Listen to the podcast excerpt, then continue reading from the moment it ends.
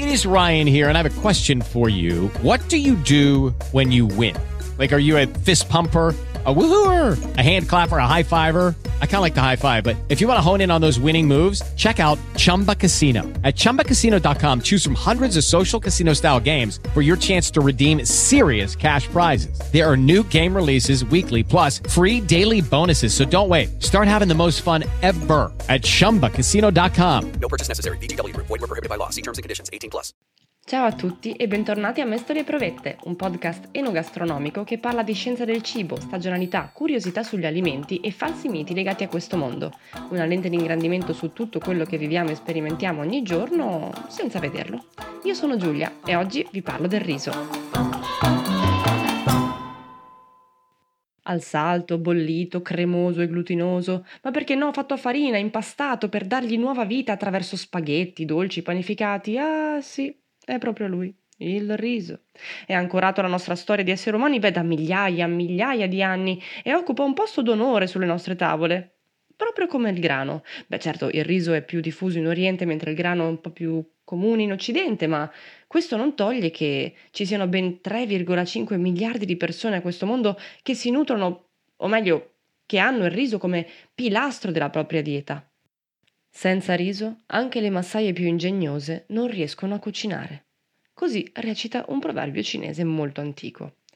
Perché non iniziare da una piccola overview eh, sulla storia e la cultura che accompagna questo, questo alimento? Beh, come forse saprete, l'avvento dell'agricoltura fece sì che la storia dell'umanità subisse un cambiamento incredibile rispetto al periodo precedente.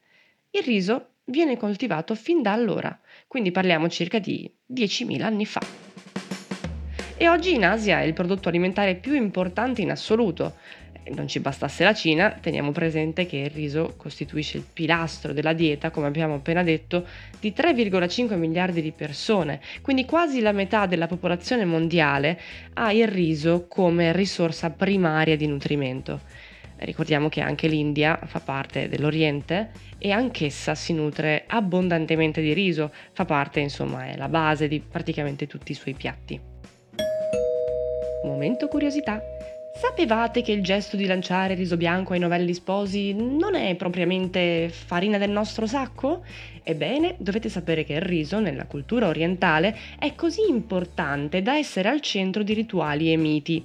Infatti, secondo l'induismo, una miscela di riso e curcuma chiamata nella lingua locale akshata e oddio, spero davvero di averlo pronunciato correttamente, simboleggia prosperità, fertilità e generosità e viene lanciato sui devoti durante la preghiera e da qui noi l'abbiamo ripresa. Torniamo a parlare di storia. Chi è stato il primo stato, diciamo, esistente al mondo che ha coltivato il riso? Beh, la diatriba è ancora aperta, da anni si discute infatti su quale sia stata la prima zona di coltivazione del riso. Le fazioni si dividono prevalentemente tra Cina e India e indovinate un po', gli studiosi che vivono in Cina sostengono che sia stata la Cina e viceversa quelli che studiano in India sostengono che sia stata l'India. Ma dai. Comunque, in tutta questa diatriba, pensate che nella regione cinese denominata Yangtze, gli archeologi hanno trovato tracce fossili di riso risalenti al 12-15.000 a.C il che è pazzesco se ci pensate, anche solo il fatto che l'essere umano ad oggi riesca a datare reperti fossili alimentari risalenti a 17.000 anni fa, solo a pensarci è veramente incredibile. E mentre gli storici continuano a discutere su quale fu il primo stato a coltivare il riso, a noi interessa obiettivamente ben poco. Quello che ci interessa è andare avanti nella sua storia, come si diffuse. Ebbene, si diffuse molto lentamente perché la sua coltivazione è molto complicata e all'epoca soprattutto non era così semplice trovare dei campi allagati, persone che vivevano molto vicini a questi campi e che potessero quindi pulirli e curarli continuamente. Ad ogni modo si pensa che fu Alessandro Magno, dopo la campagna in India, a portare il riso in Grecia. Parliamo quindi del 327-326 a.C. Ma perché non raccontare la diffusione del riso come se io fossi un cronista di gare di cavalli. Hmm. Signori ci siamo, sì, il riso è arrivato in Grecia, l'abbiamo detto, Alessandro Magno lo porta dopo la campagna in India, da qui, da qui, sì, sì, parte dalla Grecia ed è velocissimo, sì, da qui si diffonde in Europa del Sud e poi in Africa del Nord, ma è solo nel 1475, oh, molto, molto tempo dopo, questa gara è lentissima signori, che viene scritto il primo documento che nomina il riso. Ebbene sì, il duca di Milano, è proprio lui, invia una lettera al duca d'Este di Ferrara, in cui gli dice che gli sta inviando 12 sacchi di riso, ben 12 signori. Il riso divenne quindi popolare e tipico nella valle del Po, quindi nel centro-nord Italia, ma il motivo è presto detto. Qui ci sono ricche e verdi pianure allagate, oltre a tantissima nebbia e freddo, e quindi queste condizioni forniscono, come dire, eh, l'ideale per far crescere questa pianta. Facciamo ora un salto e arriviamo ai giorni nostri, dove più di 40.000 varietà di riso vengono coltivate al mondo. Beh, ne ha fatta di strada il ragazzo. E eh, sappiate che, eh, nel caso non lo sapeste, la delicatezza di 400 milioni di tonnellate al mondo viene eh, prodotta ogni anno, di cui il 90% è sia prodotta sia consumata in Asia. I tre tipi principali di riso ad oggi coltivati sono quelli a grano corto, medio e lungo. Diciamo che queste possono essere le macro categorie in cui racchiuderli, ma poi, come abbiamo detto, le varietà sono veramente tantissime. Sì? Uh, mi scusi, credo che sia tempo di fare il cambio scenario. Oh, oh sì, mi stava sfuggendo il tempo. Ecco, arriviamo subito. Prego, entri, si sieda, non l'avevo assolutamente vista arrivare, mi deve perdonare. Si metta comodo, signor Riso. Oggi vorrei farle una domanda un po' delicata. Lei è sulla bocca di tutti e questo lo abbiamo ampiamente detto. Ricette, come dire, consigli nutrizionali vengono spesi su di lei, ma ho come l'impressione che non spesso ci si soffermi a pensare a che cosa lei ha dentro, a qual è la sua vera natura. Questo come la fa sentire? Beh, come potrà ben immaginare, mi sento, mi sento usato, mi sento un po' un oggetto, mi sento sfruttato solo per le mie caratteristiche, ma nessuno veramente sa che cosa ho dentro.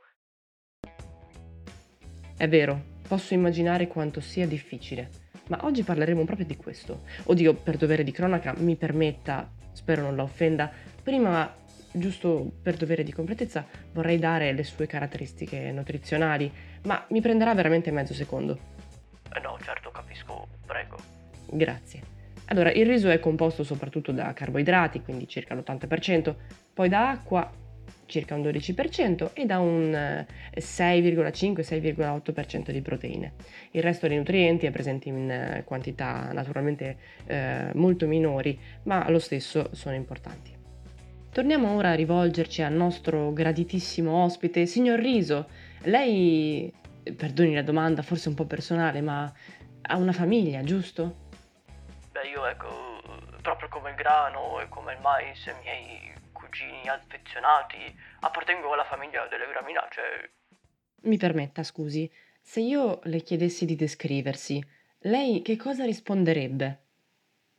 Io, ecco, penso di poter essere un po' come l'uovo della pianta di riso, ecco, diciamo sono quello dentro cui si trova tutto il nutrimento per il germe, che sarebbe poi il pulcino della gallina, che sarebbe la pianta di riso, Beh, ecco, anche qui c'è un guscio che non è commestibile, eh, che prende il nome di pula, di solito viene tolta prima di essere processata per il nutrimento degli esseri umani. E poi dentro a questa pula eh, troviamo tutto quello che si può mangiare, eh, la crusca, la cariosside, il germe, il ricco beh, di nutrimento. E, e beh, lo stesso ragionamento vale per il grano, ad esempio.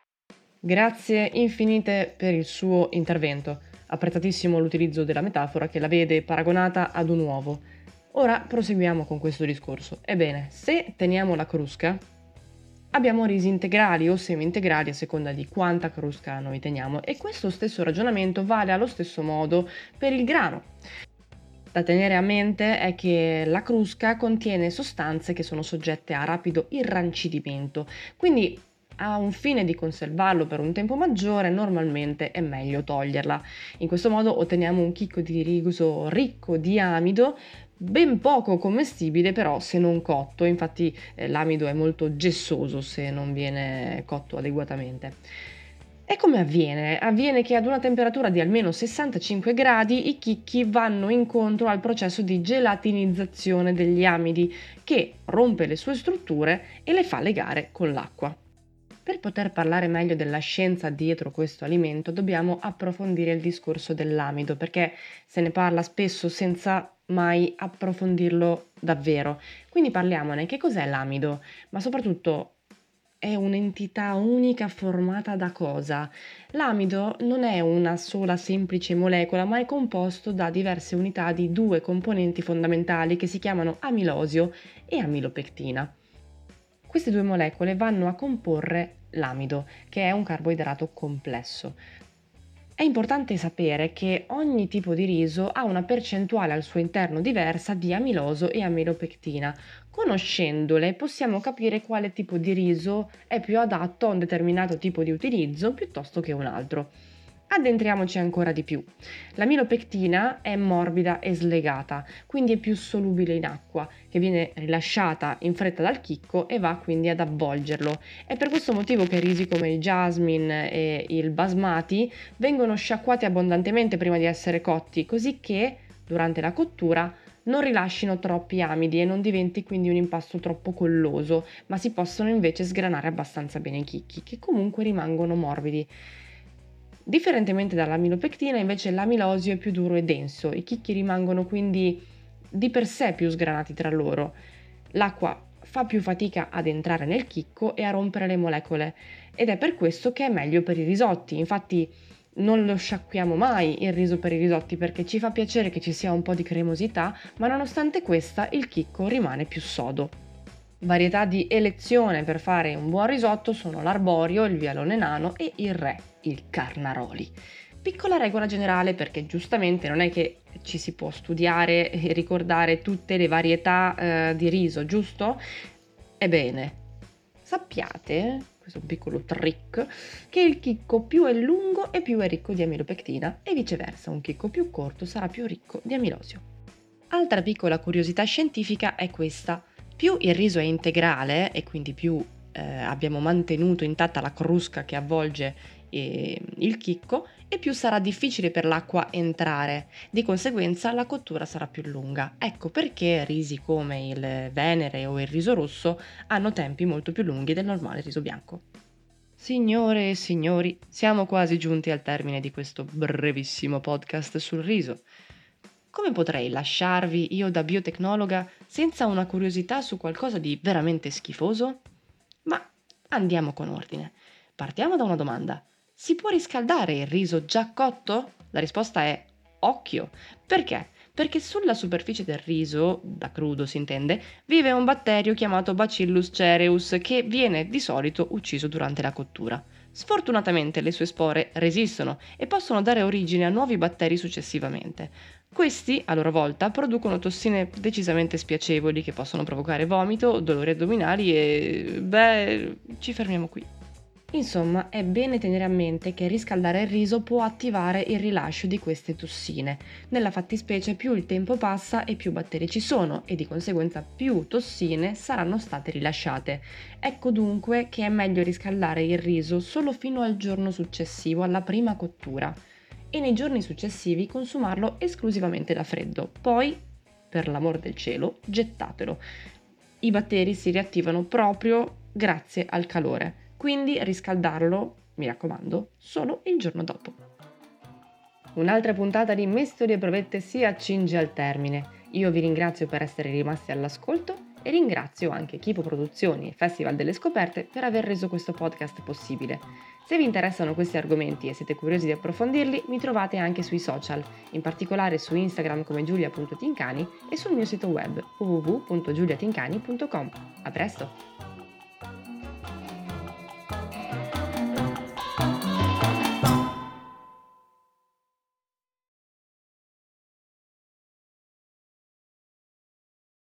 Lucky Land slots, you can get lucky just about anywhere. Dearly beloved, we are gathered here today to. Has anyone seen the bride and groom? Sorry, sorry, we're here. We were getting lucky in the limo and we lost track of time. No, Lucky Land Casino, with cash prizes that add up quicker than a guest registry. In that case, I pronounce you lucky. Play for free at LuckyLandSlots.com. Daily bonuses are waiting. No purchase necessary. Void were prohibited by law. 18 plus. Terms and conditions apply. See website for details.